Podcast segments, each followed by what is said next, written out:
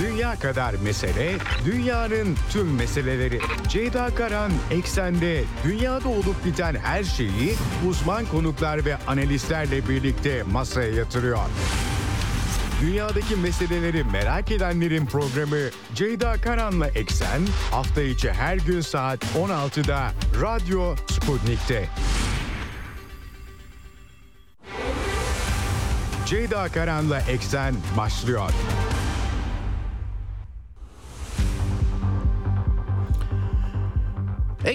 Eksenden merhabalar efendim. Bir haftayı daha tamamladık. Bugün 3 Kasım 2023 günlerden Cuma dünyadan haberlerle karşınızdayız yine. Yine Orta Doğu'yla dolu bir gündemimiz var. İsrail-Filistin çatışmasının 28. günü bu. 7 Ekim'de Hamas'ın İsrail topraklarına yaptığı baskınla başladı her şey ve ardından İsrail'in ağır misillemesi geldi.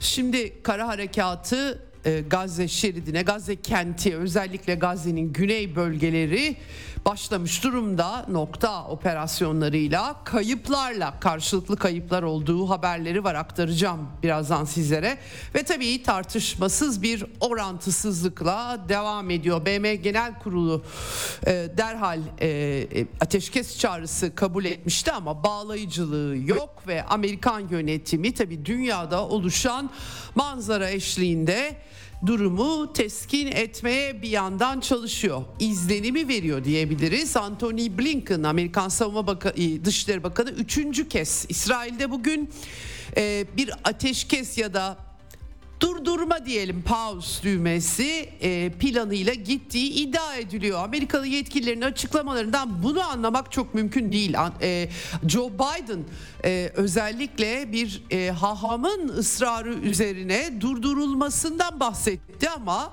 bunun işareti yok. Pentagon'un ateşkese karşı olduklarını dile getirdiğini de hatırlatalım. Bugün tabii Hasan Nasrallah'ın konuşması bekleniyordu. Ben son dakikaya kadar baktım aslında göremedim ama Arapça kaynaklardan geleceği için tabii e, kaçırmış olabilirim. E, Hasan Nasrallah'ın Hizbullah liderinin e, konuşması bekleniyor. Çatışmanın genişleyip genişlemeyeceğine çevrilmiş durumda. Bütün dikkatler ne diyecek acaba? Hasan Nasrallah kuzeyde de İsrail'in kuzeyinde de Lübnan sınırının e, bulunduğu bölgede de gerilim var. E, bu gerilimin nereye e, evrileceği açıkçası herkesin e, dikkatini çevirdiği yer. Amerikan istihbaratı İran'ın Hizbullah'ı dizginlemeye çalıştığını dün CNN'in haberiydi bu. Geçti ama tabii bütün gözler kulaklar e, hazırlık da yapıldı. E, Hizbullah medyasına çevrilmiş vaziyette. Şu saate kadar en azından e, bir e, bilgi gelmiş değil ama e, konuşmanın evet e, arkadaşlarım da uyarıyorlar konuşmanın başladığı belirtiliyor. Eksen süresi içerisinde görebildiklerimi sizlere aktaracağım. E, bugün tabi birazcık e, İsrail'in Gazze e, yönelik saldırıları ve bunun niteliği bütün dünyada tartışma yaratmış durumda. Buna odaklanacağım. E, BM yardım örgütleri rapor sundular. Raporlar dolaşıma girdi e, New York'ta ve Cenevre'de. E, büyük rahatsızlık var. Amerika Birleşik Devletleri de ortaya çıkan savaş suçu görüntüsünü toparlamaya çalışıyor. İsrail'in meşru müdafaa hakkıyla toparlamaya çalışıyor ama hele aynı zamanda BM örgütleri Ukrayna çatışmasının 20. ayında ortaya koydukları rakamlar gerçekten çok e, acayip bir manzara oluşturuyor. Dün aktarmaya çalıştım size 9920 ayda sivil can kaybı. Bunun tabii büyük bir kısmı Ukrayna ordusunun yol açtığı bir kayıp. Bunu e, Rusya Federasyonu askeri hedefleri e, açıklıyor tam da e, her gün savunma briefinglerinde tabii ki collateral damage denilen tali kayıplar kaçınılmaz ama e, Gazze vesilesiyle çok göze giren bir manzara ortaya çıktı. Bu Batı medyasında da işleniyor. Hatta Batı yanlıları Rusya ve Çin'in hiçbir şey yapmasına artık gerek yok değerlendirmeleri yapıyorlar. Bugün bu konuya bakacağız programın son bölümünde. Aslına bakarsanız uluslararası standartlar batı standartları, çifte standartlar. Bunun boyutlarını e, örnekleriyle e, konuşmaya çalışacağım. E, artık dünyanın da gözüne girmiş vaziyette. Başlamadan hemen vakit kaybetmeyelim. İstanbul'dan 97.8, Ankara'dan 96.2, İzmir 91, Bursa 101.4 ve Kocaeli 90.2 karasal yayın frekanslarımız bunlar. Bunun dışında Sputnik Türkiye'nin web sitesi üzerinden cep telefon uygulamasıyla Türkiye'nin her yerinden bizi dinleyebilirsiniz. Telegram hesabı Radyo Sputnik'e katılmanız yeterli. Eğer varsa Telegram hesabınız hem canlı yayın hem de daha sonra arkadaşlarım kayıtları koyuyorlar. Dünyada ne olmuş ne bitmiş kim ne demiş bu işler nereye gidiyor diye merak ediyorsanız e, Telegram üzerinden rahatlıkla bizi dinleyebilirsiniz diyelim başlayalım eksene. Dünya kadar mesele, dünyanın tüm meseleleri. Ceyda Karan Eksen'de dünyada olup biten her şeyi uzman konuklar ve analistlerle birlikte masaya yatırıyor. Dünyadaki meseleleri merak edenlerin programı Ceyda Karan'la Eksen hafta içi her gün saat 16'da Radyo Sputnik'te.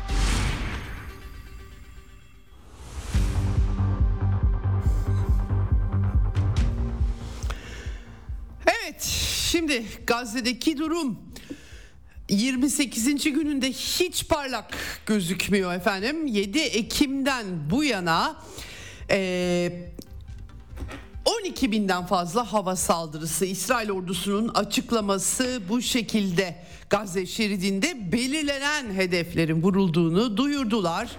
Ee, ve e, tabii bu hedefler arasında sivil hedefler, hastaneler, altında tünellerin bulunduğu iddiasıyla gerçekten El Ehli Baptist Hastanesi ile başladı ve mülteci kamplarıyla da devam eden kayıplar var. E, dün gazeteci Muhammed Ebu Hatap ve ailesi 11 kişi birden yok edildi. İsrail'in bombardımanı hava saldırısı olduğunu anlıyorum. E, sırasında eşi, oğlu ya aileler alenen aile aile e, yok ediliyor. Fransız e, haber ajansı AFP'nin Gazze ofisinin canlı yayınlar oradan yapılıyordu. Bu binanın da bombalandığı görüntüleri var. Dün Batı Şeria'da da akşam gece vakti çatışmalar çıktı. Bugün yıkım gözük, gözüküyor videolardan bir İsrail keşif birliğine saldırı olması üzerine ekipler gönderildi. Bu arada Batı Şeria tabi Hamas'ın bölgesi değil Filistin yönetimi altında ama e, minarelerden, hoparlörlerden Hamas'ın askeri kanat temsilcisi Ebu Ubeyde'nin e, konuşmasının yayınlandığı, minarelere ateş açıldığı videolar, görüntüler. Ben gece e, haber notlarımı toparlarken bunları takip ettim. E, mülteci kampları dedik. Gazze'de en büyük mülteci kamplarından birisi Cebaliye'ye iki gün üst üste üç büyük saldırı yapıldı. Hava saldırısı ve Birleşmiş Milletler ortaya çıkan manzara karşısında ki bine yakın ölü ve yaralıdan bahsediliyor e, uluslararası hukukun artık küstahça ihlali ve savaş suçu tespiti yapmak durumunda kaldığı sadece 3. saldırıda en az 27 ölü dün aktarmıştım ama rakamı bilmiyordum doğrusunu söylemek gerekirse enkaz altında kalanlar da var bu arada ve nispeten daha küçük bir başka mülteci kampı Bureiş e, kampı da en az 15 ölü deniliyor.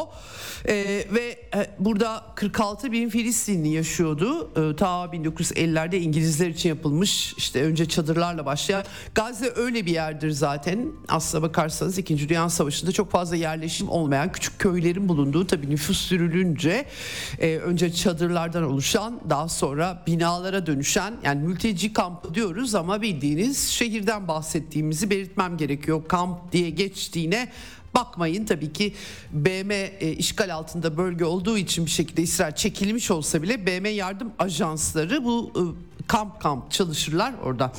Şimdi yaklaşık 300 bin insana yardım ulaştırılmasının engellendiği kara harekatı aslında bir Gazze şeridi haritasından rahatlıkla anlaşılabilir diyeceğim. Yaklaşık 40 kilometrelik bir alan Mısır'a doğru uzanan bir şerit. Ee, en geniş yeri 12 kilometre yaklaşık e, ve 6 kilometreye kadar da iniyor. E, en olarak söylüyorum. İşte bunun kuzey hattını e, yerleşim biçimlerin yoğun olduğu yer İsrail ordusu Gazze şehrinde bulunduğu kuzey hattını ele geçirmeye çalışıyor. Operasyon buna yönelik kuzeyden ve doğudan ya da İsrail'in batısından gerçekleşiyor. Bu tabii ki yardımlarında güneyden refah sınırından giren yardımları da engelliyor. En son Rusya Federasyonu 28 ton daha insani yardım gönderme kararı aldı. 27 ton gönderilmişti ilaçlar, gıda ürünleri vesaire. Ee, bir tabii sağlık meselesi 218 doğrudan saldırı sağlık tesislerinin hedef alındığı bu saldırılar 7 Ekim'den itibaren Dünya Sağlık e, Örgütü Genel Sekreteri e, Etiyopyalı diplomat Gebreyesus tarafından açıklandı. Ee, İsrail içerisinde de 19 sağlık tesisinin hedef olduğunu söyledi. Gazze içerisinde en az 218 diye veriyor. Artık tabi hastaneler ya hizmet dışı kalmış durumda ya da yakıt yetersizliğinden çalışamaz halde. Bunların arasında Filistin e, Türk Dostluk Hastanesi kanserle e, e, ilgili çalışan onlar da var. E, efendim e, e, Kızılaç'a ait ambulanslar bunların vurulduğu yolunda haberler bunlar hep BM örgütleri ya da Kızılaç gibi örgütler tarafından duyuluyor, duyuruluyor. E, dün o kadar durum tabii hastanelerde vahimleşti ki İsrail'den e, e, Genelkurmay Başkanı Halevi'den açıklama geldi. Yakıt bir miktar sokulmasına dair ama derhal e, İsrail Başbakanlık Ofisi açıklama yaptı. Yakıt verilmesinin onaylanmadığını söyledi. Yakıt Hamas'a gidebilir diye verilmiyor ama bu arada Filistinler ölüyorlar. Ee, bebekler, Kuvöz'deki bebekler, Kızılaç temsilcisi bu konuda açıklama yaptı. Ee, hakikaten e, çok e, kritik bir durum var. E, bugün yine sabah saatlerinde gelen haber İsrail Savaş Kabinesi'nin aldığı son karar. Bu kararda e, Gazze şeridindeki Filistinli Arapların İsrail topraklarında çalışmasını yasaklayan bir karardı ve e, hatta sınır Kerem Shalom sınır kapısından geriye Filistinler gönderiliyor. Tabi Gazze'de iş imkanları zor. İsrail'de emek bu anlamda Filistinli Araplar için ucuz ve oraya çalışmaya gidenler var. Onlar geri dönüyorlar. Böylece nüfus topluca gönderilmiş durumda. Herkes Gazze'ye gönderilecek herhalde. Ne kadar geçiş oldu onu bilmiyorum. Sadece karar yansıdı efendim. Tabi refah sınırından da çıkışlar oldu biliyorsunuz. Dün aktarmıştım son iki günde yabancı pasaportlular ve daha çok tabi yaralanan siviller. Bunlar Mısır'da hastanelere e, bir kısmı gönderildi ama sayıları 60-70 ile 80 ile 90 ile ifade ediliyor. Daha fazla çok daha 30 binden fazla yaralı olduğu bilgisi var. Bunları e, Gazze'deki Sağlık Bakanlığı Hamas'ın veriyor ama BM örgütlerinin de bu rakamları bir şekilde doğruladığını da belirtmek gerekiyor. E, dün e, ilk günde Ürdün pasaportlular daha çok çıkmış. Çifte pasaportlular da var tabii Amerikan vatandaşları da var Gazze'de. E, Arap asıllı Amerikan vatandaşları var. Dolayısıyla Mısırlı yetkililer e, refah sınırının açık kalmasını istiyorlar.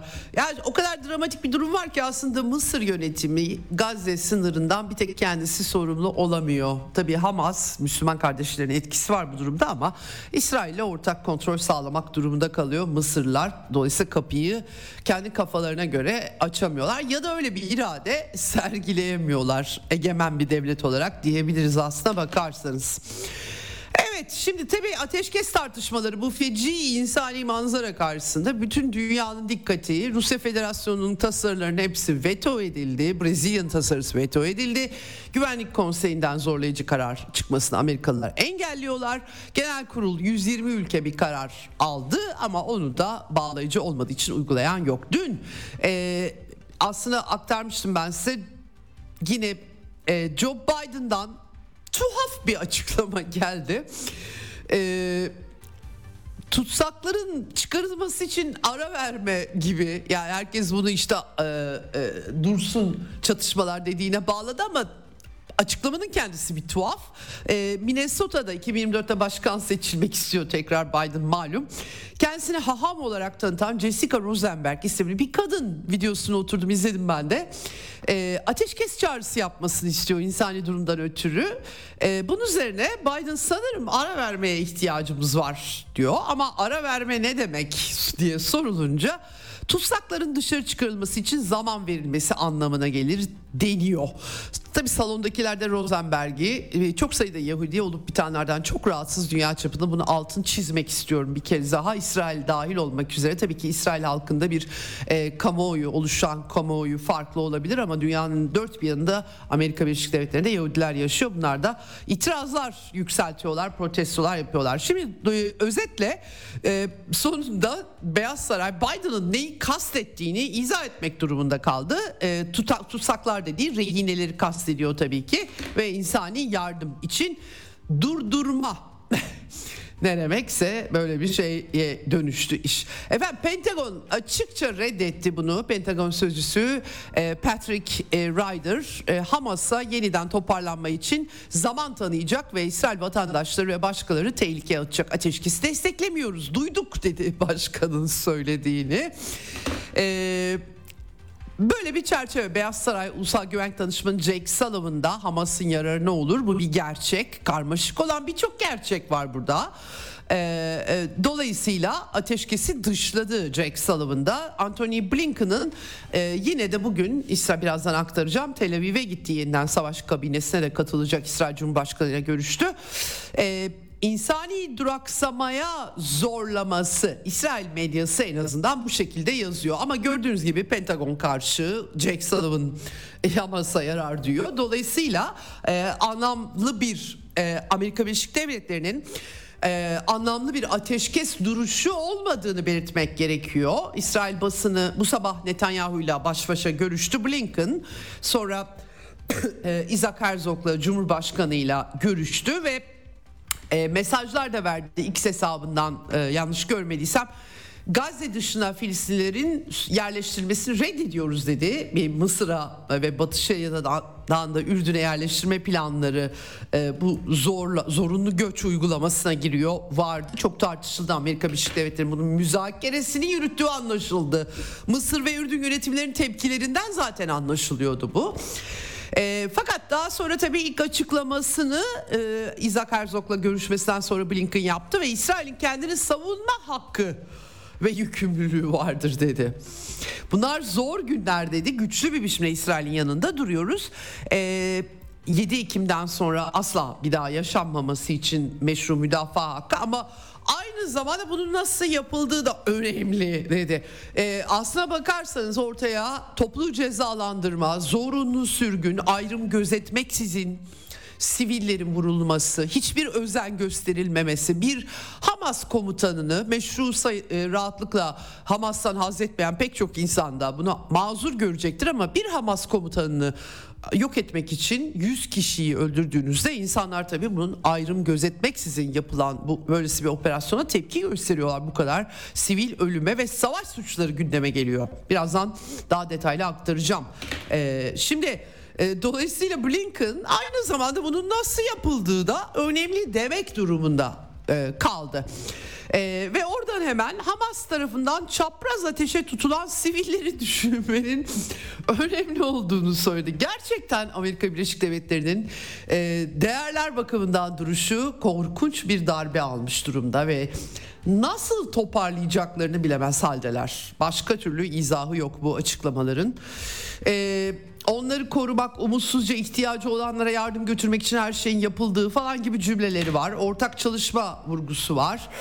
Bu arada e, herkesin artık Batı medyasında gözüne giriyor. Birazdan 3. son bölümde konuşacağız bunları. Amerikalı, e, e, Filistin e, asıllı Amerikalılar var ve onların hayatlarına hiçbir değer verilmediği Amerikan pasaportu taşımalarına rağmen ortaya çıkmış vaziyette onları da geri getirmek için her şey yapacağız gibi açıklamaları e, Blinken'ın düşmüş durumda. Bugün Biden tekrardan uluslararası insancıl hukuka uygun meşru müdafaa hakkını destekliyor diye Şili ve Dominik Cumhuriyetleri liderleriyle görüşmesindeki Şili Devlet Başkanı Gabriel Boric e, Latin Amerika kıtasındaki en liberal isim solcu deniyor ama pek bir alakası olmadığını düşünüyorum ben şahsen. E, o bile isyan etmiş vaziyette bu uluslararası insancıl hukuka Biden atıf yaptığında e, İsrail'in eylemlerinin uluslararası hukuku ihlal ettiğini dile getirmek zorunda kaldı artık böyle bir durum.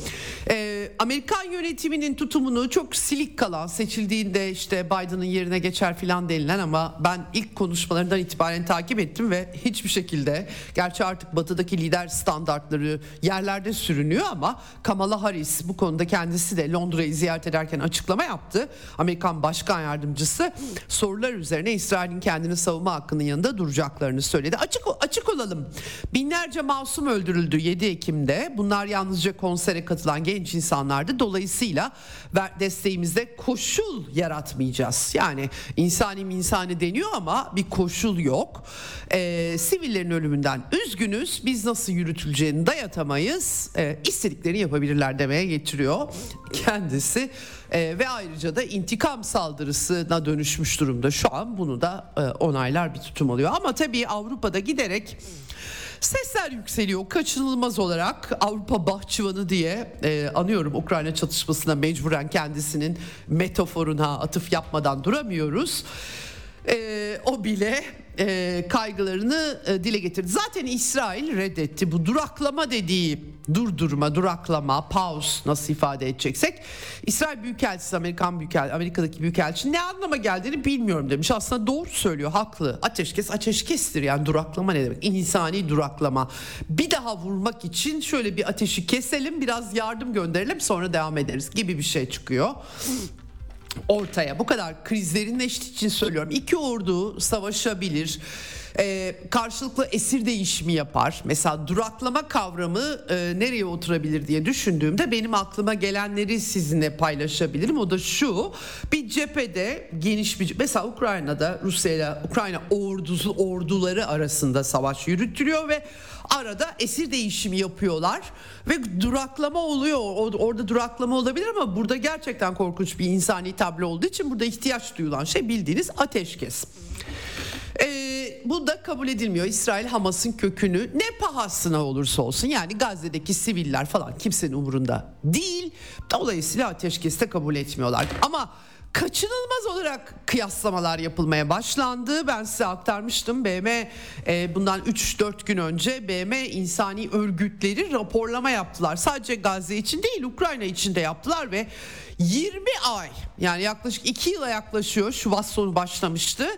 Eee 9900 sivil can kaybı var Ukrayna çatışmasında. Bunların en büyük kısmı bu arada Ukrayna ordusu tarafından yaratıldı. Donetsk'e rastgele Amerikan HIMARS'larından Almanya'dan ABD'den aldıkları silahlarla atış yapıyorlar nokta atışı gö- gözetmeden yani bir askeri tesis değeri taşıyıp taşımadığına bakmadan yapıyorlar bunu. Dolayısıyla 9900 hani Rusya Federasyonu yaptı denebilecek bir durum da yok. Bunun altını çizmek istiyorum ama 3 hafta bir ay işte 28. gündeyiz öyle acayip bir çatışmayla karşı karşıyayız. Bunu artık herkesin o kadar daha enkaz altında insanlar var bu arada. Yani bu e, liste isim isim e, Hamas yayınlıyor ama güvenmeyenler açısından e, bunu belirtiyorlar. Bilemiyorum tabii ki oturduğum yerde ama BM ajansları da itiraz etmiyorlar. Hayır böyle değil demiyorlar. Hani isim üretiliyor dense bile. E, gerçekten dün e, gece okudum yazıyı The Guardian'dan Anatol Lieven'ın e, yazısı var bu konuda. Diyor ki efendim e, yani Rusya ve e, Çin'in hiçbir şey yapmalarına gerek yok. ABD İsrail'in Gazze'ye yönelik ayrım gözetmeyen bombardımanı karşısındaki sanal sessizliği onlar için bunu yapıyor zaten. E, Güvenlik Konseyi'ndeki vetolarına atıf yapmış ve e, küresel güneyde nüfus için tabii o buradan görüyor.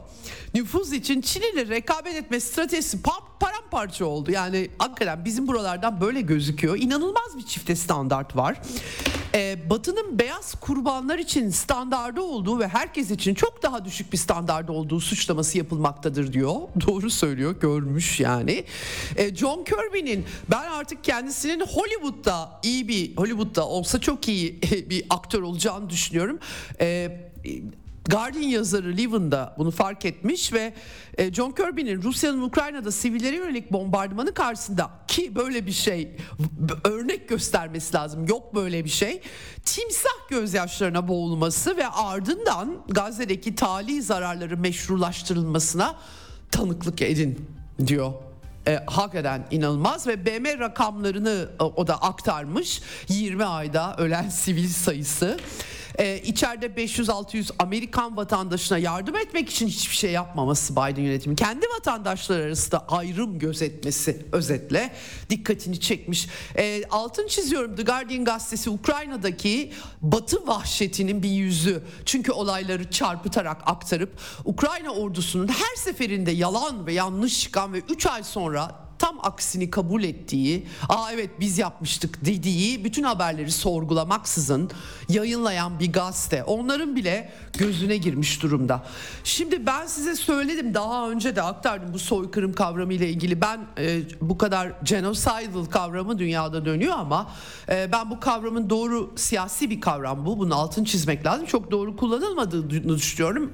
Her şeye saçtığınız zaman kavramların da içi boşalıyor. Ama buradaki katliamlar orantısız silahsız güç, toplu cezalandırma e, dikkatten kaçacak gibi değil gerçekten ve e, hatırlayın Ukrayna sahasından çocuklar çatışma alanından çıkartıldı. Gittikleri tesisler haber oldu. Yani Nazi ideolojisinin dışında çocukluklarını yaşayabildikleri yerler ve isteyen aile Ukraynalı olanlar hepsi bu arada Ukraynalı değil Ruslar var aralarında. Zaten Ukrayna'nın doğusunda Ruslar yaşıyor Rusça konuşanlar yaşıyor.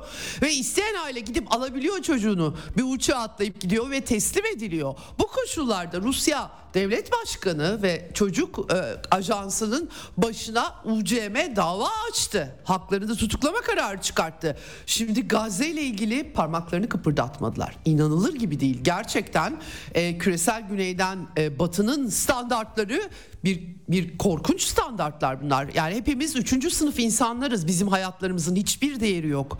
Bize her şey yapılabilir. Yani kalkıp Batılılar bundan sonra e, demokrasi, insan hakları, ifade özgürlüğü, yaşama özgürlüğümüze dair herhangi bir şey söyleme hakkına sahip değiller açıkçası. E, artık susmaları gerekiyor doğrusunu söylemek e, gerekirse. E, e, e, ben e, dehşetle bakıyorum.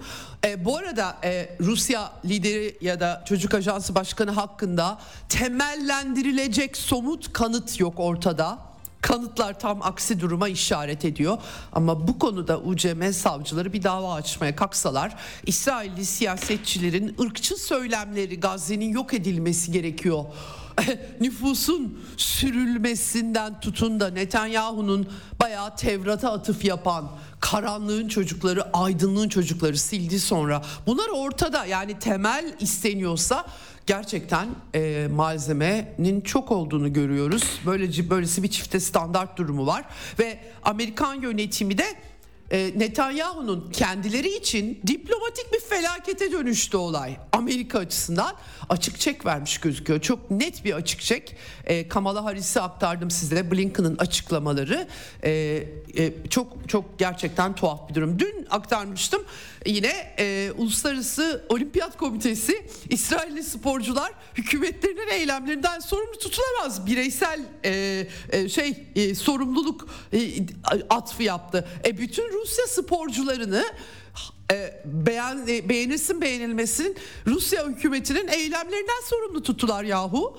E, inanılır gibi değil. Gerçekten dehşete kapılmamak büyük, büyük bir rezalet tabii ki. Efendim çok manzara gerçekten korkunç çünkü Ekonomist dergisi içeriğini okumadım ama hakikaten sosyal medyada paylaşılıyordu parçaları. Neden bu kadar çok çocuk ölüyor diye dert edinmiş İngilizlerin Ekonomist dergisi ve Hamas'ın doğumları teşvik etme politikasından kaynaklanıyor olabilir demiş. Yani o kadar çok çocuk var ki tabii İsrail vurunca ölüyorlar. Ya bu e, gerçekten artık soykırımsal. Hani ben bile bu kavramın dikkatli kullanılması gerektiğini, katliam denilen şeyin sivil katliamın e, gayet ağır bir şey olduğunu zaten düşünen benim gibi insanlar ve Hamas'ın eylemlerini onaylamayan insanların gözünde bile artık durum çığırından çıkmış vaziyette. Bu gerçekten soykırımsal bir nitelik taşımaya başladı. Ee, çok acayip bir resim var. En son Likud milletvekili Netanyahu'nun partisinden Galit Distel Atbaryan kendisi bu arada yakın zamana kadar e, e, kamu diplomasisi bakanı bu arada e, Facebook'tan e, artık iç tartışmalara son vermeliyiz. Gazze'deki canavarlara odaklanmaca yani bir nüfusu canavar ilan ediyorlar alenen. Tamamını yeryüzünden silmek gerekiyor. Bunlar Naziler yeryüzünden silmeliyiz diye açıklama yapmış durumda intikamcı ve zalim olması lazım ordunun aksi takdirde ahlaksız olur diyerek. Peki o çocukların ne günahı var diye kendisine İsrail basınında soranlar umarım çıkacaktır. Yani ya da ben böyle umduğumu belirteyim. Ee, çok gerçekten bunun tabi Amerika'da yansımaları da var. Lindsey Graham Suriye birbirine katan yapmadığı kalmaya inanılmaz o, o Amerikan yerleşimci Amerika'yı da tabi kuranlar Kızılderili toprakları üzerinde yerleşimciler talan her şey onlara hak evangelist ideoloji burada çok önemli İsrail'in savunusu bakımından e, Lindsey Graham'ın da Hamas'ı yok etmek için her şey mübah böyle bir argüman e, kurduğunu biliyoruz. Efendim e, İsrail'e 14.3 milyar dolar yardım temsilciler meclisi cumhuriyetçiler çıkarttılar bu arada. İçinde Ukrayna geçmiyor. e, o yüzden Joe Biden bloke edecek, veto edecek öyle açıklamıştı e, Ulusal Güvenlik Danışmanı. Böyle bir çerçeve ile karşı karşıyayız. Şimdi e, ateşkes yok. Netanyahu e, ateşkes talebini düşünüyor diye İsrail medyası yazıyor. Bilemiyorum Anthony Blinken bu duraklama denilen şey hayata geçecek mi ya da İsrail'in hareket tarzında bir değişiklik olacak mı buna bakacağız ama Netanyahu dün e, askeri bir askerlerle bir araya geldi ve hiçbir şey bizi durduramaz. Tanrı'nın ve askerlerin yardımları sayesinde ilerleyeceğiz, kazanacağız e, açıklaması yaptı. E, acı, e, acı kayıplarımız var dedi bu arada. Ekonomik maliyetler e, aşırı dinci sağcı Maliye Bakanı Smotrich'le birlikte ortak basın toplantısında e, savaş ekonomisine geçilmesi e, tabii 160 bin insan İsrail içerisinde yer değiştirildi. E, bir, bir kısım otellere yerleştirildi. Pek çok e, sorun da var. Bu 14.3 milyar dolar İsrail'in çok işine yarayacak. Çünkü yarısını şimdiye kadar bir ayda neredeyse harcadılar. E, savaş e, aygıtlarıyla bağlantılı olarak. E, ama e, tabii e, tarafsızlık tanımayan bir görüntüleri var. Dün itibariyle Gazze şeridine İsrail ordusu açıklamaları kuşatmanın tamamlandığını duyurdular. Daniel Hagari, e, IDF, e, İsrail Defense Forces yani savunma güçleri sözcüsü kuşatma tamamlandı. Ateşkes seçeneği masada yok diye açıklama yaptı. Fakat Tabii tüneller, yeraltı ağları daha sorunlar yeni başlamış gibi bir görüntü var. E, kayıplar olduğu bilgileri geliyor. Genelkurmay Başkanı Herze Halevi İsrail'in açıklama yaptı. Gazze şehrini kuşattıklarını söyledi. Şehri çevreliyoruz dedi. Kuzey bölgesi bahsettiğim alan. E, e, bölge bölge temizliğe giriştik dedi. Asker kaybını 18 verdi sonra 19 diye de açıklandı. Hatta subaylar da bir kısım subaylarını deneyimli subaylarını da kaybetmeye başladığı anlaşılıyor.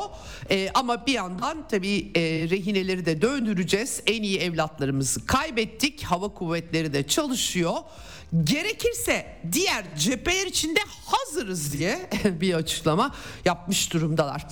IDF İsrail savunma güçleri bu arada güneye Gazze'nin güneyine de genişletiriz dedi ki Han Yunus da vuruluyor. Orta kesimlerinde daha güney kesimlerinde Gazze'nin Tüneller ağı için e, İsrail e, Genelkurmay e, Savunma Bakanı Galant, Yoav Galant'ın açıklaması var. Çözümlerimiz var. Askeri mühendisler çalışıyor. Onları çıkartacağız tünellerden. Robotlar, patlayıcı cihazlar kullanacağız diye. Kimyasal saldırı e, iddiaları tartışılmıştı daha önce. Bu da akla geliyor tabii ki. E, e, bu şekilde bir durum var. 19 asker, üst düzey subay Salman Habak Yarbay en son kayıp e, açıklandı. Ama tabii e, direniş grupları 120 İsrail askerinin öldüğünü iddia ediyorlar. Bilemiyorum e, hangisi e, doğru. E, Hamas ve İzzettin Kasım Tugayları da boş durmuyor. Onlar da görüntüler, videolar yayınlıyorlar. 6 İsrail tankı, 2 zırhlı aracın imhası, tünellerden çıkıp da ani baskınlar gerçekleştiren Filistinli e, e, savaşçıların görüntüleri yayınlandı. E, güney, kuzeyde İsrail'in kuzeyinde Lübnan'la sınırda Kiryat Şimana kasabası İsrail kasabasına 12 roket fırlatıldı. Bunu e, El Kasım Tugaylarının Lübnan ayağından fırlattıkları söylendi ama daha sonra İsrail yanıt verdi. E, e, bu arada tabii ki e, Hizbullah da İsrail'de bir takım hedefleri vurduğunu söylüyor. Alttan alta kaynamalar var. Birazdan döneceğim oraya. E, Yemen'deki Husiler füze fırlatıyorlar. Kızıldeniz bölgesinde İsrail ordusu etkili savaş uçaklarıyla e, e, harekete geçmiş vaziyetteler. Hava savunma sistemleri Arovlarla.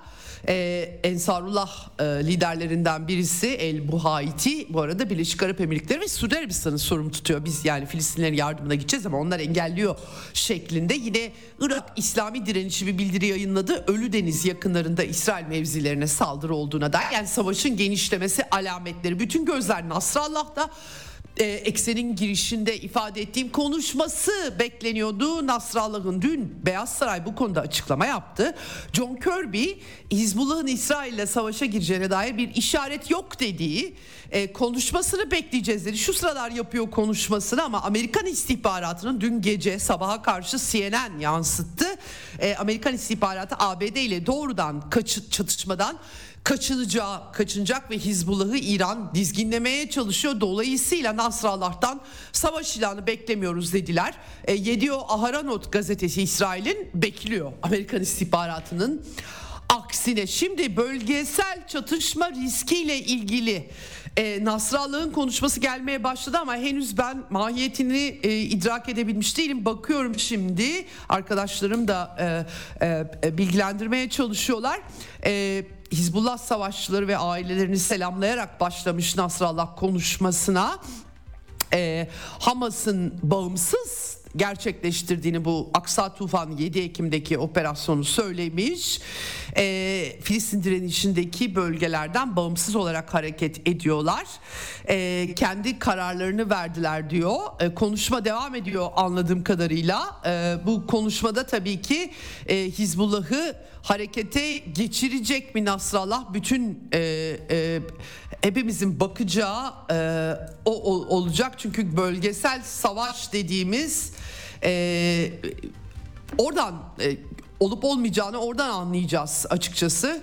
E, Arapçadan e, tercüme ediyor e, bir kısım arkadaşlar.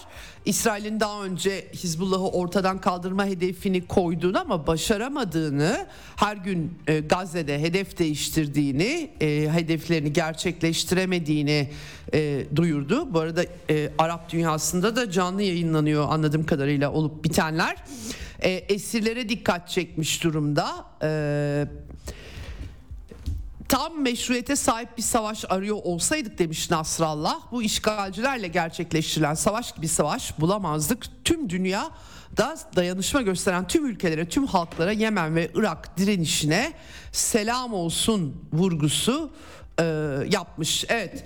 Şimdi e, henüz e, net bir şey söylemediğini anlıyorum. O yüzden ben gündemime devam edeceğim. Ara ara dönüp Nasrallah'ın açıklamalarını, tercümelerine bakmaya çalışacağım tabii ki.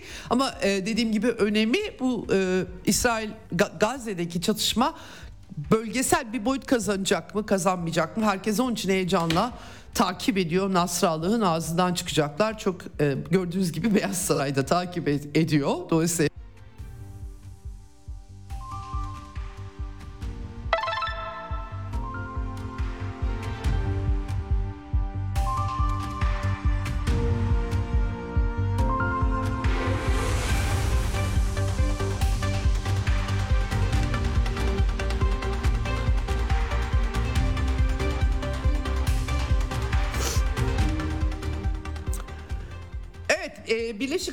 Emirlikleri Dışişleri Bakanı bölgesel çatışma riskinin e, bulunduğunu dile getirdi. Dü, birkaç gün önce yanıyor, yanılmıyorsam iki gün önce Lübnan Ordu Komutanı bu arada e, yabancı misyonların temsilcileri Norveç, İspanya, Polonya, Finlandiya, İtalya bunların büyükelçileri ve askeri ateşeleriyle bir görüşme e, yapmış e, durumda. Tabi Hizbullah'ın çatışmaya dahil olması ya da kuzeye genişlemesi Lübnan'ı çok yakından ilgilendirecek bir mesele. Bu yüzden de e, Nasrallah'ın bugünkü konuşması bekleniyor. İranlılar hatta Tahran'ın merkezine meydanlarda toplanarak dinleyecekleri söyleniyor. E, dikkat çekici gelişmeler olmuştu bu bağlamda. E, Hizbullah e, savaşçıları sıra dışı bir şey yaptılar dün aktardım size ve e, Gazze'deki direnişçilere bir mesaj sadece Hamas değil diğer Filistinli gruplara hitaben bir mesaj yayınladılar. Birlik ruhunu vurgulayan e, onlara yanıt yazmış Filistin'dekiler. E, hakikaten enteresan şu açıdan çünkü Suriye Savaşı'nda Hamas Amerikan politikaları doğrultusunda çalıştı. Suriye devleti bölgede e, Irak tabi e, işgalle yıkılmıştı. E, e, destek veren Filistin direnişine önemli devletlerden biriydi ve devletin zayıflamasında çok e, önemli rol oynadı Müslüman Kardeşler grubu. Şimdi ise oluşan Gazze dolayısıyla savaşı dolayısıyla oluşan manzara Şii-Sünni birlikteliği e, bu savaşçıların karşılıklı birbirlerine yani Hizbullah'ın yazdığı ve sonra Filistin gruplarının yazdığı e, mektuplar buna işaret ediyor. E, yanıt da dün e, Hizbullah savaşçılarının yazdığını sıra dışı mektubu aktarmıştım. E, yanıt mektubunda da Hizbullah'taki mücahit kardeşlerimiz mektubunuzu aldık ve mesajınızı okuduk diye başlamışlar. Vallahi sizler Kudüs yolunda cihat ve direnişimizde kardeşimizsiniz. Filistin'in kalbinden bu mağlup düşmanla yapılan savaşların tozları, enkazları arasından cevabımızı gönderiyoruz diye başlıyor. Kararlılık, inat, inatçılık, zaferin yakın olduğu inancı, düşmanın durumu e, Gazze'de yaşadıkları vurgulanıyor. E, tabii ki Siyonizme karşı bir mücadele, e, zaferin garantili olduğu bir randevuda buluşuyoruz deniyor. Gerçekten imzada Filistin direnişindeki mücahit kardeşleriniz diye atılmış. E, bu artık e, eğer tabii Nasrallah'ın yapacağı açıklama yine daha da önem kazanıyor burada. E, e, hakikaten Şii Sünni'yi e, son 10 yılda e, şeyi de hatırlayacaksınız yani bu Türkiye liderliğinin bile bir ara Hizbut Şeytan e, ifadelerinde kendini bulmuştu. Büyük bir yarılma tabii ki tarihsel bir e, karşıtlık var ama e, bu, bu e, tarihsel içerikliği içerisinde düşündüğümüz zaman enteresan bir tablo çıkıyor ortaya. E, e, bunu not etmek istiyorum. Şimdi tabii İran'ı kapsaması riski de var bunun. Neden var? Çünkü Amerikan yönetimi içerisinde e, neokonlar e, bunun dinsel tabanı evangelikler ama onun ötesinde bir şey. Sadece din meselesiyle mezhep meselesiyle ilgili değil Amerikalı neokonlar. İran'ı biliyorsunuz ta Irak işgalinde şer ekseni ilan etmeler. Bu sonra dengelendi Tabi Irak'ta nüfusun çoğunluğu Şiilerden oluşuyor. Ee, karşılıklı düşmanlıklar ve İsrail yönetiminin Netanyahu'nun da yıllardır Amerikan yönetimini İran'la çatışmaya çekmeye çalıştığını biliyoruz. Bu böyle bir fırsata dönüşebilir. Böylesi bir risk var. Ee, bunu belirtmek gerekiyor. Evet e, göreceğiz efendim. Dün dikkat çekici bir haberde yine e, Hamaney'in danışmanı İran dini liderinin danışmanı Rahim Safevi'den Çin'i ziyaret etmiş kendisi. Şangay İşbirliği Örgütü üyeleri arasında saldırmazlık anlaşması imzalama önerisi getirmiş. E, böyle bir not var. Rusya, Hindistan, Çin, Kazakistan, İran, Kırgızistan, Tacikistan, Pakistan, e, Özbekistan e, üyeleri 2001'den bu yana Türkiye'de diyalog ortağı bu arada onu belirtmek gerekiyor. Çok enteresan. Kuzey Kore Kore Demokratik Halk Cumhuriyeti lideri Kim Jong-un bu arada e, yetkililere talimat vermiş Filistin'deki direnişçilere destek olmak için son dönemde Rusya'ya mermi veriyorlar diye Batı istihbaratı, Güney Kore istihbaratı alarma geçmişti. Şimdi bir de Orta Doğu yüzünden enteresan bir resim oluştu. Bu arada Çin lideri Xi Jinping de Kuzey Kore liderine mektup göndermiş ve ilişkilerin güçlendirilmesi vurgusu e, da bulunmuş. Bu notları da aktarmış olayım. Dün gece Avrupa'da protestolar engellenemiyor. Yasaklama da koydular ama Fransa'da, Paris'te, Cumhuriyet Meydanı'nda e, Filistin'e dayanışmam e, gösterisi yapıldı. Aynı şekilde Berlin'de, Münih'te gösteriler vardı. Pek çok insan katıldı. Almanya'da bu arada Hamas'ın ve Hamas'la ilişkili herkesin, bütün grupların, derneklerin faaliyetlerini yasaklıyorlar. İçişleri Bakanı Nancy Faeser e, bu açıklamayı yapmış vaziyette. Avrupa'ya yansıyor kaçınılmaz olarak çünkü bölgeden göçmen nüfusu var. Daha da çatışma genişlerse Avrupa'da başka tezahürlerini de görmememiz çok mümkün gözükmüyor. Papa'nın açıklaması var. İki halk birlikte yaşamak durumunda Filistinler ve İsrailler İki devletli çözüm gerekiyor. E, kutsal topraklardaki bu çatışma beni korkutuyor demiş Katolik aleminin ruhani lideri. E, antisemitizmde artış vurgusu da yapmış. insani e, yardım vurgusu da yapmış. Evet e, Celtic kulübü İskoçya'nın e, sürekli gündemde en son Filistin'e destek veren Yeşil Tugay Green Brigade grubu bunları maçı almamışlar. Lig maçında Saint Miren'e karşı. E, Atletico Madrid maçında Filistinli bayrakları Filistin bayrakları açılmıştı. Kulüp karar almıştı. E, hakikaten yeşil sahalar tabii siyaset her zaman yeşil sahalara bir yolunu bulur girer. Bu da öyle bir şey. Evet bu arada Birleşmiş Milletler Genel Kurulu dün gece bir oylama yaptı. Küba'ya ambargolar 187 ülke efendim neredeyse bütün ülkeler dünya ülkeleri Amerika'nın Küba'ya 10 yıllardır Küba'yı boğan yaptırımlarına itiraz ettiler. Ticari ve mali ambargoya son verilmesini talep ettiler. Bütün dünyanın iradesinin karşısında kim var dersiniz? Karşı oy kullananlar Amerika ve İsrail. Çekimser kalan Ukrayna'daki banderacılar. Gerçekten inanılmaz bir tablo e, çıkıyor e, ortaya. Evet, e, şimdi e, Rusya bu arada temaslı diplomatik girişimleri sürdürüyor. BM'deki büyükelçisi ateşkes çağrılarını tekrarlıyor. Sergey Lavrov Orta Doğu e, mevkidaşlarıyla e, görüşüyor. En son Mısırlı mevkidaşıyla Sami Şükrü ile bir araya geldi. E, Rusya diplomatik cephede tıpkı Çin gibi BM e, e, Genel Kurul Başkanlığı'nda üstleniyor. Çin e, elinden geleni yapıyorlar. Bir de Suriye'de İdlib'de militanlar var tabii El-Kaide militanları onlar da. Yeraltı sığınaklarına Rusya Federasyonu e, hava saldırısı düzenlemiş durumda o gelen haberler var. Hakan Fidan Dışişleri Bakanı Berlin'de e, Alman dışişlerinin düzenlediği AB genişlemesi ve reformu konulu bir toplantıya dün katılmıştı. Orada Gazze'deki insanlık dramına dikkat çekti ve Avrupa Birliği ülkelerinin çifte standartlarından bahsetti kendisi. Bir yandan da genişleme politikası ve Türkiye'nin e, aynı zamanda AB perspektifinin, üyelik perspektifinin değişmediğini söyledi. E, ama yani biz e, 2004'ten beri bir açılıyor bir kapanıyor fasıllar. E, kimsenin faydasına olmuyor bu iş diye. Biraz Türkiye'nin Avrupa ile ekonomik zorunluluklarının da etkisiyle flörtünün devamı olarak algılayabiliriz. Berlin'de bu arada Ukrayna Dışişleri Bakanı ile de bir araya gelmiş Hakan Fidan.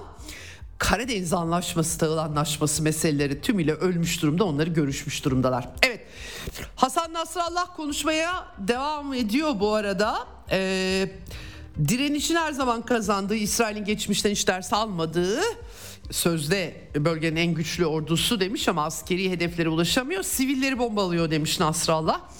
Amerikan üslerini vuran Iraklı savaşçıları selamladığını e, görüyorum. E, tercümelerden yansıyan e, bilgilerden Nasrallah'ın. E, e, açık bir savaş da ilan etmeyebilir tabii ki Nasrallah ama e, detayları önemli söyleyeceklerinin. E, herkes o yüzden tekrar ediyorum merakla, ilgiyle bekliyor söyleyeceklerini. Evet ben şimdi kalan vaktimde biraz Ukrayna ile çatışması ile ilgili bilgiler aktaracağım sizlere. E, Ukrayna sahasında artık e, Ukrayna ordusunun durumunun vahim olduğunu herkes yazıyor, çiziyor efendim. Özellikle Avdiivka bölgesine bütün e, Donetsk'i sivilleri ayrım gözetmeden Ukrayna ordusu banderacılar buradan vuruyorlardı. Burada e, bir adeta bir çember, çember yarı yarıya kapandı. Belki daha fazlası. Rusya birliklerinin ilerleyişi sürüyor. 2014'te Kiev'de Amerikancı darbeden bu yana bu arada e, müstahkem mevki orası gerçekten çok güçlü ama şimdi artık Uluslararası Savaş Çalışmaları Enstitüsü bile Rusya güçlerinin Avdiivka'yı boğazını sıktığını rapor ediyorlar. Diğer cephelerde de hemen hemen her son dışında bir bölge onu aktarmıştım dün size. E, Rusya Federasyonu'nun ilerleyişi var. E, Avdiivka kuşatılıyor e, e, Energodar Zaporojye nükleer santraline Ukrayna'nın İHA'lı saldırıları kaygı yarattı yine nükleer santrali vuruyorlar yine inanılır gibi değil. E, bunlarla ilgili kaygılar dile getiriliyor. Ee, Ukrayna Maliye Bakanı tabii ki Amerika'da kongreden İsrail'e acil yardım çıktı ama Ukrayna'yı katmıyor Cumhuriyetçiler. Büyük tartışmalar var. Ukrayna Maliye Bakanlığı Ukrayna'nın geleceğinin Amerika'ya bağlı olduğunu söylemiş. Valla kendi gelecekleri Amerika'ya bağlı. Ukrayna'yı kendilerinden ibaret zannediyorlar. Ee, dolayısıyla tabii bu Orta Doğu çatışması bütün planlarını alt üst etti ama şunu belirtmek lazım. Bu çatışma çıkmadan önce de Ukrayna kaybediyordu. 4 Haziran'daki taarruz büyük bir stratejik başarısızlıkla sonuçlandı. Bunu artık Batı medyası bile yazıyor. Efendim e, Alexey Arestovich bir zamanlar Zelenski'nin yardımcısıydı. Şimdi son gelen haberlere göre ülkeden kaçmak zorunda kalmış. Zelenski diktatör dedi. E, sanki siyasete oynuyormuş gibi bir görüntü. Bu arada Amerikan medyasında, İngiliz medyasında kulislerde Zelenski'nin de suyunun ısındığı iddiaları var. Ama Arestovich açıkça diktatör dedi. Meduza'ya röportaj vermiş kendisi. Cumhurbaşkanlığı ofisi telefonlarımı dinledi. Evime polis geldi. Yurt dışından başkanlık kampanyası yürüteceğim diyor. Doğrusu Ukrayna'nın başına böyle biraz da açıkçası yani başkan olabilecek bir tip de değil. Ama belki batıda olabilir. Artık öyle şeyler geliyor aklıma. Bu kadar düzeysiz bir insan. Ee, Ukrayna'nın kendi kendine e, zarar verdiğini yani Rusya'ya mal edilen yalanlar saçılarak saldırılardan birini biz yaptık deyince görevden alınmıştı kendisi ee, böyle bir e, çerçeve e, e, e var Arestovich bile isyan etmiş durumda Donald Trump efendim Teksas'ta tabii başkanlık yarışı da Amerika'da hızlanıyor. Ukrayna sahası için işler kötü gidiyor. O yüzden konuşmuyorlar. Medyada fazla yazıp çizmiyorlar e, demiş durumda. Almanya bu arada e, Almanya ne pahasına olursa İsrail ne yaparsa yapsın arkasına Ukrayna ne yaparsa yapsın arkasına çok enteresan. Bir dönemin zalimi ve zaliminin ideolojisini sürdürenler ve o zulmedenin kurbanlarını aynı anda destekleyen bir Almanya var. En son 25 adet Leopard 1 e, A5 tankı daha tedarik etmişler. Bunlar cephede yanıyorlar efendim. Açıkçası Alman savunma sanayi için çok acıklı bir manzara ortaya çıktı Donbas sahasında. E, Handelsblatt gazetesi Almanya'nın Ukrayna ordusunun rezervlerinin ve eğitimsiz insanları bu arada eriyip gidiyor. Bunların tabii ki bir kısmı neo-nazilerden oluşuyor ama hepsi de öyle değil. Zorla sokaklarda yakalayıp askere aldığı aldıkları insanlar var ve bunlar deneyimsiz ve bunların hayatları bitiyor. Ee, yani Handelsblatt'ta durumun vehametini hem teçhizatlar bakımından hem insan kaynağı bakımından te, e, vehametini işlemiş. Bu arada Almanya tabii Amerika'nın başlattığı, tetiklediği darbeyle ve sonra BM kararlarını ben size aylardır aktarıyorum. Bakın Türkiye'de hiçbir uzman televizyonlara çıkıp Ukrayna sahasında bir uluslararası hukuktan bahsediyorlar. BM'nin 2202 sayılı bir kararının olduğunu uluslararası hukuk uygulanacaksa bu kararın yani Minsk anlaşmalarının uygulanması gerektiğini söylemiyorlar. Oysa bu, bu çatışma kaçınılabilir bir çatışmaydı. Eğer ki BM kararı ABD'nin de onay verdiği Obama döneminde BM kararı uygulansaydı uygulamadılar ve çatışmayı bu hale kendileri getirdi ve şimdi 2202 sayılı bir BM kararı olduğundan bahsetmiyorlar bile. Minsk anlaşması canım aa deyip geçiştiriyorlar. Halbuki uluslararası hukuktan bahsediyorsanız o zaman BM 2202'den bahsetmek zorundasınız. Gerçekten savaş değil barış istiyorsanız bahsetmek zorundasınız. Bu çatışmayı doğru anlamak zorundasınız ama maalesef dünyada böyle bir şey akıl fikir kalmadı ne e, Doğu Avrupa için var ne Orta Doğu için var görüyorsunuz size her gün aktarıyorum üzülerek aktarıyorum böyle bu arada Almanya'da e, enerji tüketimi seviyesi düşüyor. Tabii üretim düşüyor çünkü e, enerji pahalanmış vaziyette. Polonya'da kamyoncular protestolara başlayacaklarmış. Neden? Çünkü Ukrayna taşımacılığı e, sınır kapısından 8 sınır kapısından açmışlar kapıları savaş öncesine kıyasla iki kat işleri malları naklediyorlar. Polonya'da ekonomik olarak Ukrayna yüzünden zarar görüyor. Bu yüzden kamyoncular greve başlıyor. Evet e, şimdi bir de e, çok az vaktim kaldı artık. E, Rusya'ya yönelik yaptırım listesini genişletti Amerikan yönetimi. Bunun içinde aralarında Türkiye, Rusya e, tabii ki. İrlanda, Kıbrıs, İsveç, Birleşik Arap Emirlikleri'nden diye ülke, isimler de var. 37 gerçek şahıs var. Şirketler koy, konuyor sürekli. E, Rusya'nın Dışişleri e, Bakan Yardımcısı Alexander Grushko bu arada Avrasya Ekonomik Forumu'nda bir açıklama yapmış. Avrupa'ya maliyet, yaptırımların maliyeti bir buçuk trilyon dolar. Efendim Amerikalılar Avrupa'yı darmadağın ettiler. Ben size söyleyeyim yani tarih yıllar sonra ne zaman yazar bilmiyorum ama bir savaştan falan kaçılırsak eğer 3. Dünya Savaşı'ndan sıcak açıkça e, bu e, Avrupa Birliği'ni kimin çökerttiğini yazacak tarih. Gerçekten fail belli. Evet e, Amerika Minuteman 3 füzesini denedi. Kaliforniya'da Vanderburg uzay üstünden ama arıza olduğu için kendi füzelerini Pasifik Okyanusu üzerinde patlatmak durumunda kalmışlar. Ee, nükleer deneme yasağı e, Rusya e, bu yasağı yasakla ilgili anlaşmanın onayını iptal etti. Bunun nedeni tabii ki Amerika'nın da onaylamamış olması ve tabii ki başka ülkelerinde e, böyle bir e, çerçeve var dünyada. Ee, Kazakistan'daki Türk Devletleri Zirvesi'ni de aktaracağım çıkışta ama bir ara vermemiz lazım. Aradan sonra konuğum Çağlar Tekin olacak. Batı'nın çifte standartlarını konuşacağız. Bizden ayrılmayın.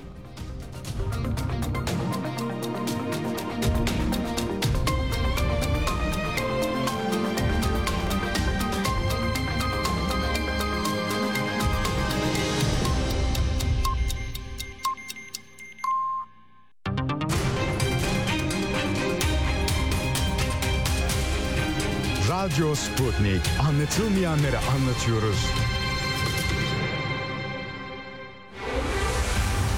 Ceyda Karan'la Eksen devam ediyor.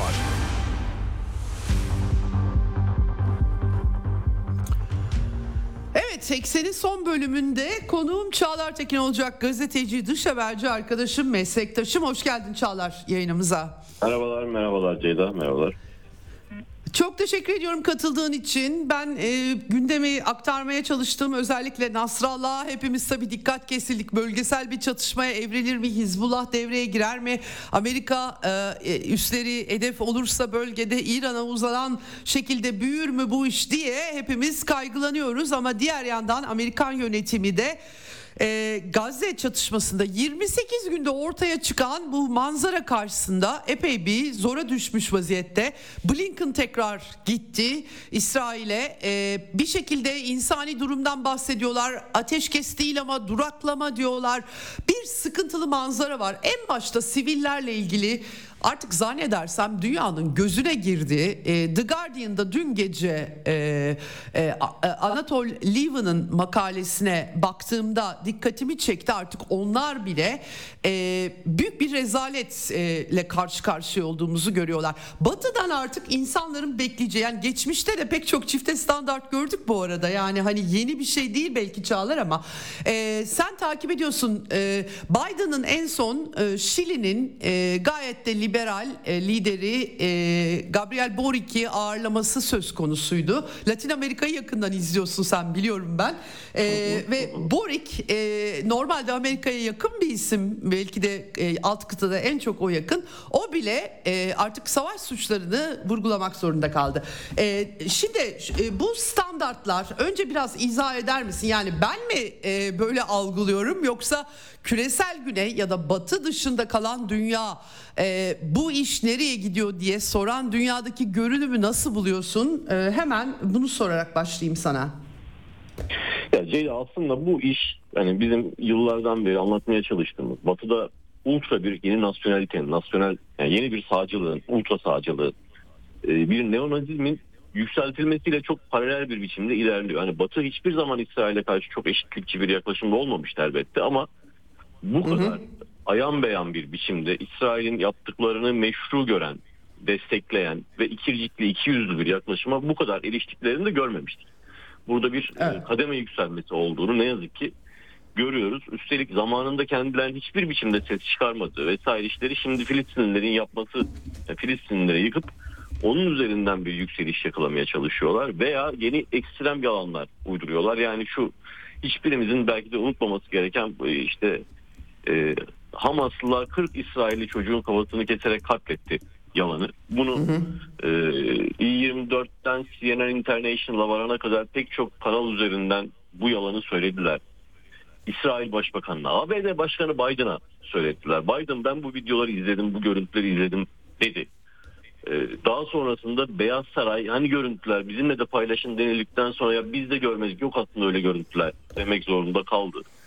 CNN'de bu konuşmayı evet. yapan muhabir, spiker işlerine devam ediyorlar. i24'teki spiker işine devam ediyor. Yani bu kadar büyük bir yalanı attıktan sonra dahi işinden çıkarılmadılar mesela. Bu yalanın teşviği anlamına da geliyor. Burada bilinçli bir tercih olduğunu görüyoruz. Ekranlara çıkardıkları isimler misal yani uzun süre destekledikleri şimdi hani bir kıyaslama yapacaksak buna işte Ukrayna Filistin kıyaslaması yapılabilir.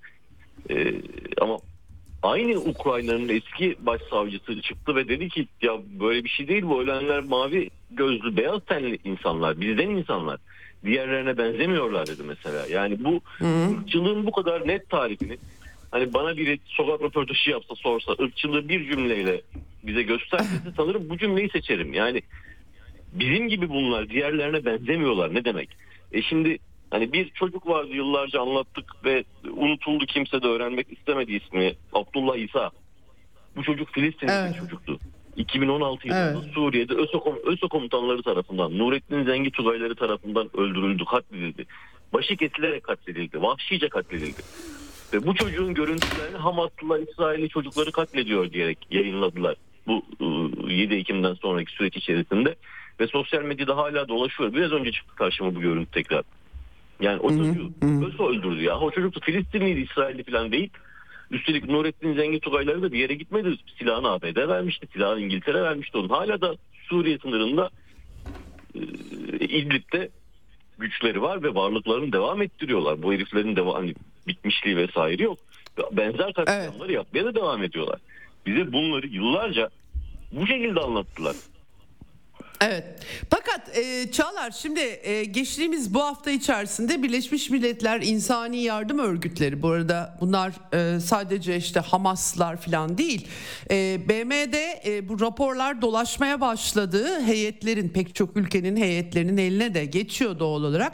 Şimdi sadece e, Orta Doğu'da değil Ukrayna sahasında da kaçınılmaz olarak çok birbirinden farklı iki çatışmadan bahsediyoruz.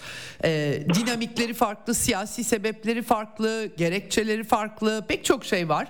Ee, ama yani belki de çok münasip bir şey değil. Ben açıkçası böyle sivil ölümler üzerinden kıyaslamalar e, yapmayı çok seven bir insan değilim ama kaçınılmaz olarak herkes yapmaya başladı bu rapor paylaşınca. Çünkü 20 ayda 9900 eminim daha fazladır sivil kayıplar. Çünkü e, Ukrayna bu arada çoğunluğunu Ukrayna diyebiliriz. Nasıl Donetsk'e rastgele yani Rusya Federasyonu da e, tali kayıp denilen o collateral damage'ın olabileceğini baştan üzülerek açıklamıştı. Ki Rusya'nın söylemlerinde sivilleri katletmek, öldürmek, yok etmek bunların hiçbiri olmadığı gibi Ukrayna tarafında olduğunu da biliyoruz ama neyse geçelim onları. Şimdi burada bir ayda Rusya Federasyonu artık nasıl bir operasyon yürütüyorsa Donbas'ta e, bir ayda belki daha fazla çünkü enkaz altında pek çok insan var ve çok acayip söylemler var ve Savaş suçu konuşulamıyor. Nasıl oluyor bu batı standartları? Yani e, sen bu raporları gördün mü bilmiyorum e, ya da bu can kayıpları. Senin aklına ne düş, düşüyor e, bunlar karşısında? E, bunu da e, sormak isterim. E, çifte standartlar çünkü çok acayip bir biçimde göze batıyor. Nasıl batılılar bize bundan sonra insani değerler yaşama hakkından bahsedecekler bundan sonra. E, bu konuda e, bilemiyorum gerçekten ben de nutkum tutulduğu için acaba yanlış mı düşünüyorum diye de bir parça soruyorum. Ya şimdi şöyle bir şey oldu. Mesela bu 7 Ekim'deki saldırıdan sonra Biden çıktı ve bir sesleniş, ulusal sesleniş konuşması yaptı ve dedi ki siviller katletildi, toplu mezarlar, insanlık yapıldı. Bu cümleleri duymayı bekledik ama bu cümleleri hmm. duymadık bu cümleleri çünkü Ukrayna için söylemişti ki Buça mevzu için söylemişti. Buça meselesi de daha sonrasında yalan olduğu ortaya çıkan bir Ukrayna yönetiminin uydurduğu bir palavra olduğu ortaya çıkmıştı. Şimdi Batı neden bunu yapıyor? Aslında yani birden fazla sebebi var. Tarihsel sebepleri var ama son dönemde hmm. bu işin daha egemen hale geliş kısmı Batı'da ciddi bir yeniden ırkçılık, bir neonazizm yükseltildi. Yani Avrupa Birliği'nden çıkıp işte e, biz dünyanın medeni coğrafyasıyız. Buranın dışında kalan savaşçı orman açıklamasının gelmesi şimdi Avrupa Birliği yönetiminden gelen bir açıklamadan bahsediyoruz burada. Veya e, işte milyonlarca Ukraynalı'nın aşağı yukarı 5 milyon insandan bahsediyoruz. 2-2,5 milyonu e, Rusya, 2-2,5 milyonu Avrupa'ya kaçtı. Ne zaman kaçtı? Rusya'nın operasyona başlamasından sonraki 10 gün içerisinde yaşandı bu. Bu Avrupa Birliği'ne kaçabilen 2,5 milyon insan 10, 10 gün içerisinde kaçabildi. Oysa aynı dönemde ondan hemen bir sene önce ya 61 kişi şey 41 20 21 kişi Iraklı, Afgan ve Suriyeli Polonya sınırında ölüme terk edilmişti ve soğuktan donarak ölmüştü o insanlar. Şimdi buradaki bu iki yüzlük yani iki buçuk milyon Ukraynalı 10 gün içerisinde Avrupa'nın bütün kentlerine dağılabilirken 21 kişi Polonya üzerinden girmeye çalışırken donarak ölmesi izlenen bir 21 kişiden bahsediyoruz. Şimdi bütün Avrupa ülkeleri Suriyeli alacaklar. 25 kişilik 30 kişilik kotalar koydular. Biz 30 kişi alabiliriz dediler. 50 kişi alabiliriz diyenler oldu. Oysa 2,5 milyon Ukraynalı 10 gün içerisinde bu ülkelerin hepsine girebildi.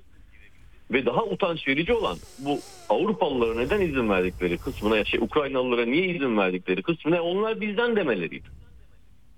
Yani beyaz tenli, mavi gözlü ve eğitimli olmaları meselesiydi ki eğitimlilik de yalan. Yani Suriye halkının temel eğitim kapasitesi de hiç düşük değildi. Bakmayın sonrasında şimdi Türkiye'deki izleyince bizimkiler şey diye düşünebilir yüksek değil eğitim. Hayır bir kültürel fark var. Burada ikinci olarak da Batı zaten eğitimli olanları seçti. Eğitimli olmayanları Türkiye'ye geri iade etti. Şimdi bizim Avrupa Birliği yaptığımız anlaşmaların çerçevesi tam olarak bunun üzerine kurulu. Evet. Yani Evet. Üstelik Ukrayna Savaşı'nın çıkmasının sebebi de Batı'nın politikalarıydı.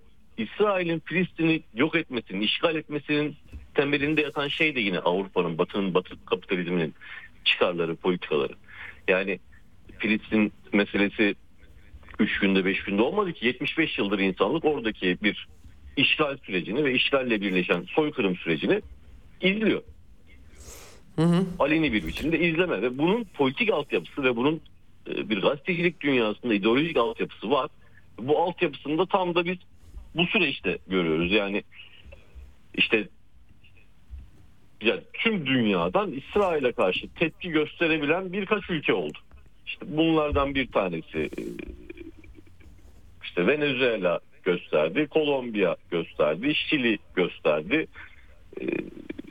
E, Bolivya e, te, te, tepki göstermek derken derken somut adım atmayı kastediyorsun herhalde değil mi? Yani çünkü herkes konuşuyor da adım atan yok e, nihayetinde. Bunu mu kastediyorsun? Fiili, fiili tepkiden bahsediyorum. Büyükelçilerinin geri gönder gönderilmesi, kimi yaptırımların uygulanması gibi gibi bir dizi karardan. Yoksa şimdi Cumhurbaşkanı Erdoğan da sözel tepki gösteriyor ama yani İsrail'e ilişkin herhangi bir yaptırım Türkiye'den çıkmadı.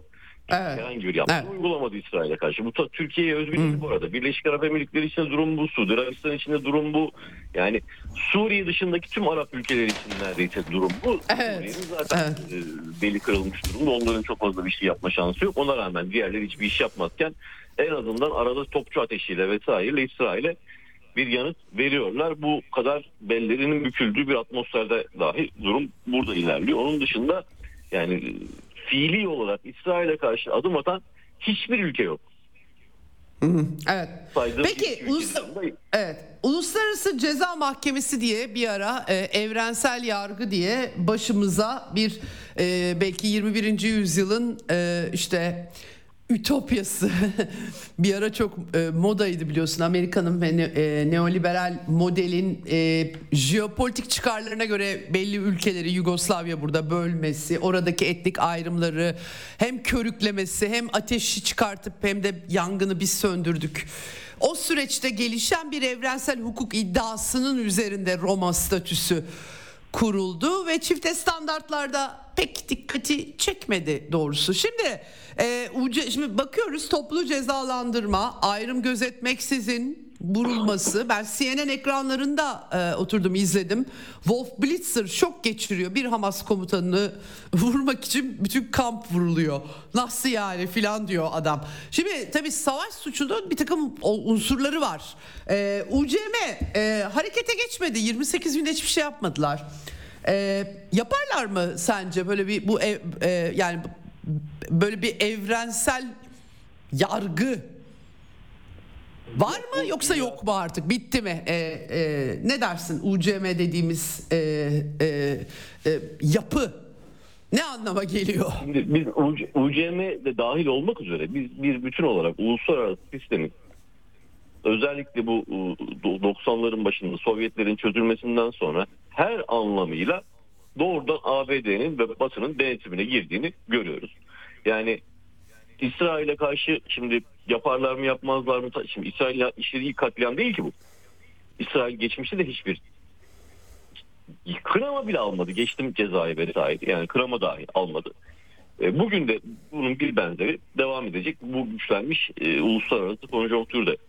Şimdi esas mesele zaten bu uluslararası konjonktürün, bu egemenlik mekanizmasının bir yerden sonra insanlık için tersten çalışıyor hale gelmiş olması.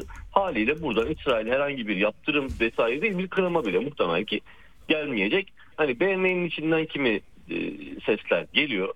Kimi ülkeler buna itiraz ediyor ama bunlar da haliyle bu egemenliği kıramadığı ölçüde e, görüntüyü kurtarma anlamı taşıyor veya hmm.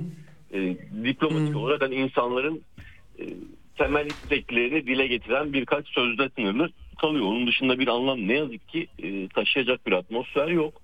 E, hele hele ki e, İsrail'i kimsenin karşıya doğrudan almamasından kaynaklı olarak bütün bölge ülkeleri dahi çıtını çıkarmamış durumda bu büyük katliamı izliyor herkes. Hali uluslararası sistemde buna UCM'de dahil olmak üzere izlemeye devam edecek. Zaten fiili bir yaptırım gücü olmayacak. Burada bahsettiğimiz şey fiili bir yaptırım değil elbette. Ee, Niye ama... Netanyahu e, siyasi sorumlu değil mi e, bütün bu olup bitenlerde? Netanyahu hakkında dava açamaz mı UCM sence? Hayır hayır bu konuda şey yani elbette açabilir. Ben benim beklentim hani olmayacaktan beklentim bir politik Aha. E, söylem babında söylüyorum bunu. Evet. Yoksa elbette hani tutup Netanyahu'yu tutuklayamazlar elbette ama Netanyahu'nun hani uluslararası sistemin düzgün çalıştığı bir atmosferde biz bunu dünyanın pek çok yerinde doğrudan askeri müdahaleyle bu saldırıyı durdurmaya varan e, işleri hı hı. görmek hı hı. yani şu an uluslararası toplum isterse İsrail'in saldırılarını 15 dakika içinde durdurma gücüne sahip midir? Sahiptir aslında. Ama bunu yapmayacağını bildiğimiz için hiçbirimiz de bu, bu konuda bir beklentiye girmiyoruz. Aslında bağımsızlıkçı çalışan, eşitlikçi çalışan bir dünya sisteminde İsrail'in Filistin'i işgal etmesiz bile zaten uluslararası konjonktür üzerinden durdurulurdu. Biz 75 yıl bunu izlemek zorunda kalmazdık. Bugün de izlemek zorunda kalmazdık. Bu katliamları görmek zorunda kalmazdık. Çünkü bahsettiğimiz rakamlar milyonlarca insandan bahsediyoruz burada. 3 kişiden 5 kişiden bahsetmiyoruz. Üstelik hı hı. E, bir hafta 10 gün 15 gün sürecek bir saldırıdan da bahsetmiyoruz. Şu an İsrail'in tartıştığı şey Gazze'yi biz nasıl boşaltırız? E, evet, zorunlu göç bildiğim kadarıyla suç da Tabii bir, bir, bu insanları sürmeyi planlıyorlar. Şimdi bu zaten başlı başına bir suç. İkincisi burada Mısır'ı zorluyorlar şu an işte Sina'ya kabul etmesi için. Velev ki Sina'ya kabul etti. Çadırda yaşayacakları bir süre sonra birkaç binanın yapılacağı memleketlerinden sürülmüş, sürgün yaşamına itilmiş, orada da suçlu pozisyonuna sokulmuş, izolasyon içerisinde yaşamak zorunda bırakılmış. O Filistinlilerin tarihsel kaderi aslında biz bunu Filistinliler Suriye'ye de sürüldü, Ürdün'e de sürüldü, Lübnan'a, Lübnan'a da sürüldü. Ve oradaki mülteci kampları yıllardan beri e, insanlığın en acı çektiği noktalardan bir tanesi. Evet. Peki e, Çağlar şimdi e, ya ben yine ısrarla uluslararası kurumları soracağım sana. Şimdi dün e, uluslararası e, olimpiyat komitesi Ee, İsrail dedi ki bir karar aldı. İsrail sporcuları men edemeyiz ee, böyle hükümetlerinin yaptıklarından onlar sorumlu değil diye bir karar aldı. Ne anlama geliyor o bu karar? Yani bu anlamıyla doğru İsrail hükümetinin yaptıklarından sporcuları sorumlu tutamayabilirsiniz. Bu gayet anlaşılır ama bu anlaşılırlığın evet. güçlenmesi için öncelikle Rus sporculara yapılan yaptırımların durdurulması gerekiyor. Daha beteri.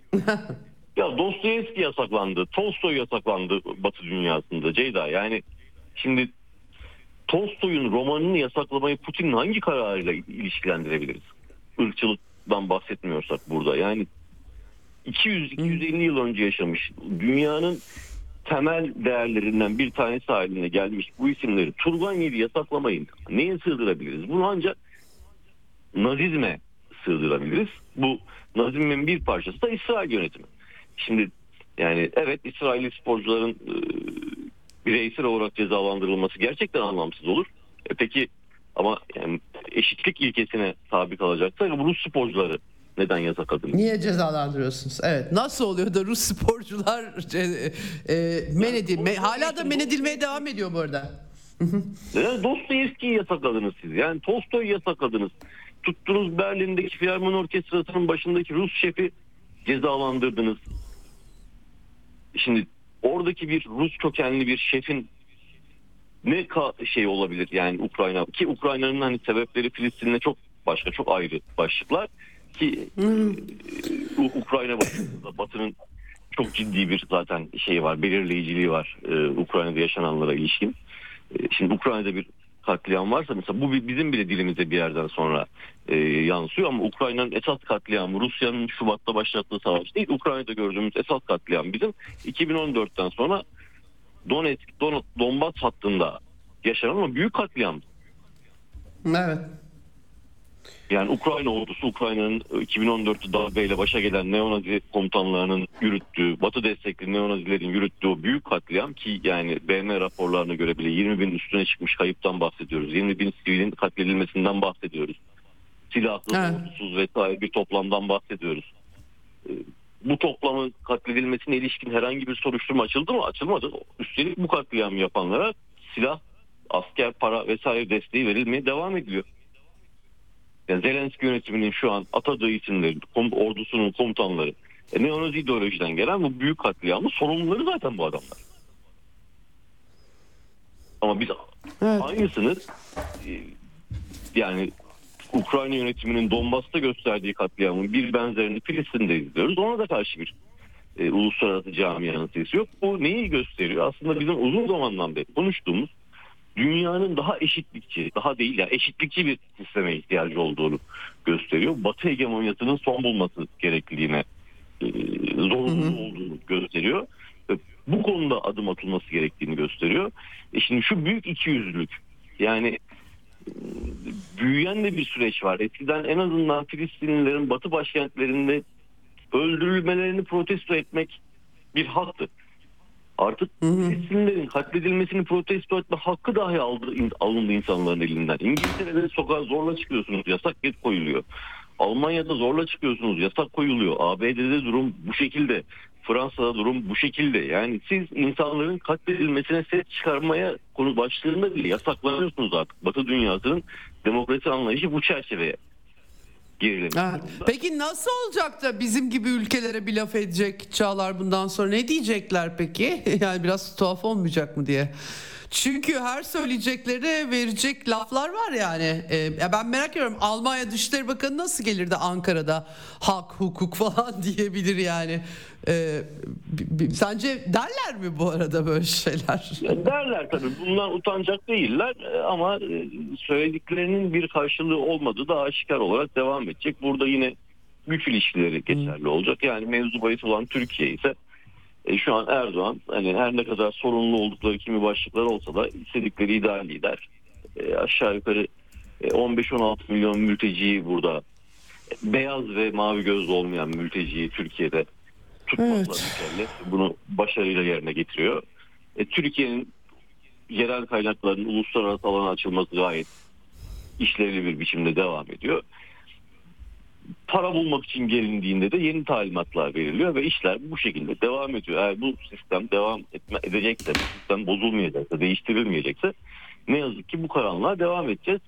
Filistin başlığında gördüklerimiz de bu karanlığın daha da büyüyeceği anlamına geliyor. Çünkü dediğim gibi geçmişte bu kadar şey değildi. Filistinlilerin en azından öldürüldüklerini protesto etme hakları vardı.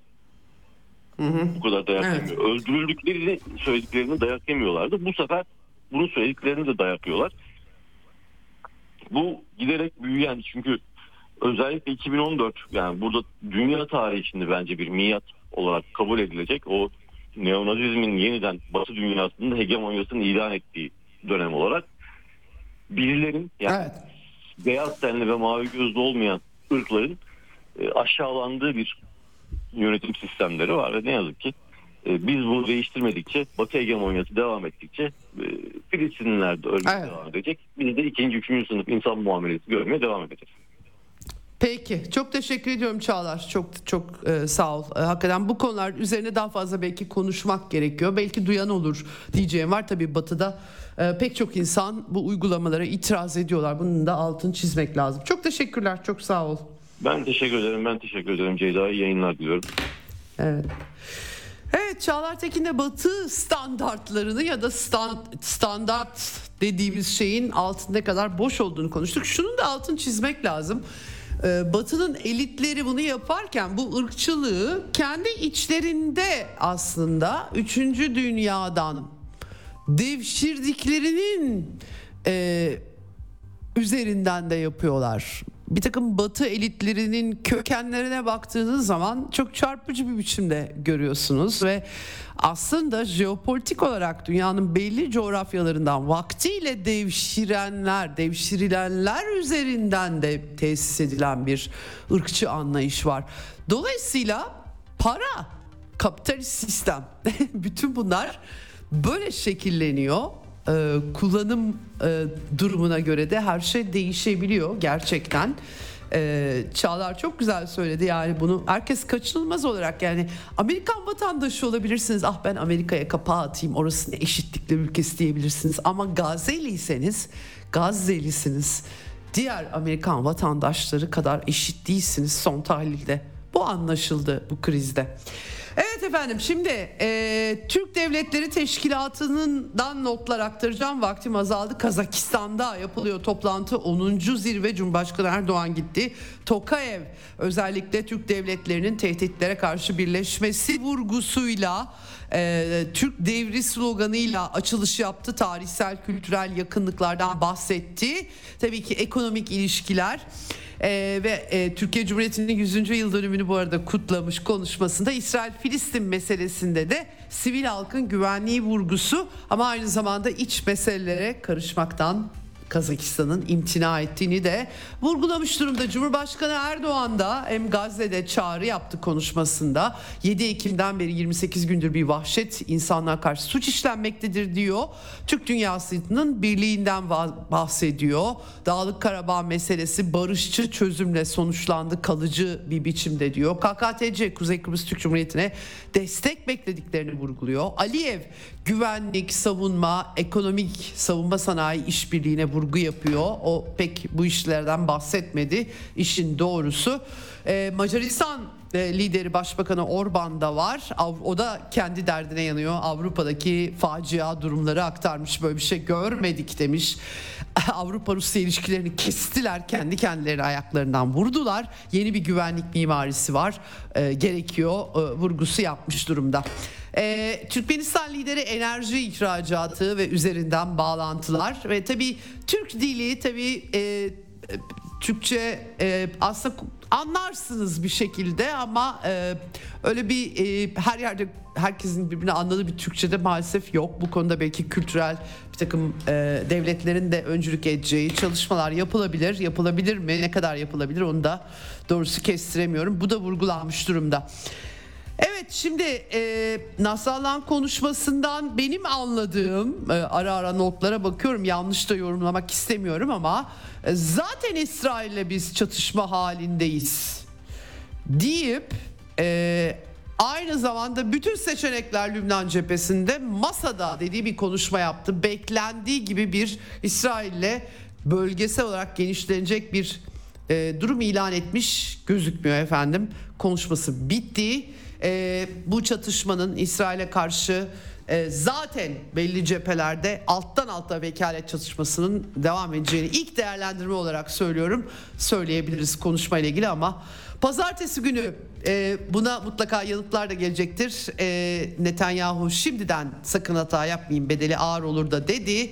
Nasıl evrilecek pazartesi günü tekrardan hepsini bütün e, konuşmanın ve yankıların hepsini derleyeceğim sizler için. Haftaya görüşmek üzere. Hoşçakalın. Ceyda Karan'la Eksen sona erdi. Dünya kadar mesele, dünyanın tüm meseleleri. Ceyda Karan Eksen'de dünyada olup biten her şeyi uzman konuklar ve analistlerle birlikte masaya yatırıyor. Dünyadaki meseleleri merak edenlerin programı Ceyda Karan'la Eksen hafta içi her gün saat 16'da Radyo Sputnik'te.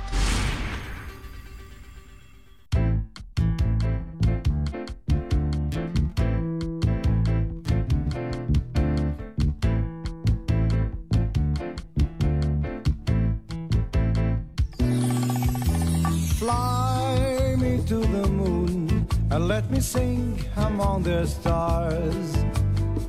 Let me see what spring is like on Jupiter and Mars. In other words, hold my hand. In another word, baby, kiss me. Fill my heart with song and let me sing forevermore. You are all I long for, all I worship and adore. In other words, please be true. In other words,